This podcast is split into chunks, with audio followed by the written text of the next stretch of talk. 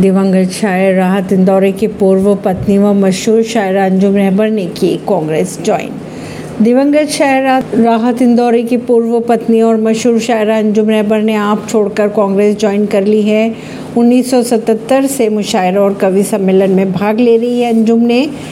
MP के पूर्व मुख्यमंत्री कमलनाथ के मौजूदगी में पार्टी की सदस्य ली। अंजुम रहबर गुना की रहने वाली है और अंजुम ने उर्दू साहित्य में पोस्ट ग्रेजुएशन की डिग्री भी हासिल की है। परवीन ऋषि नई दिल्ली से।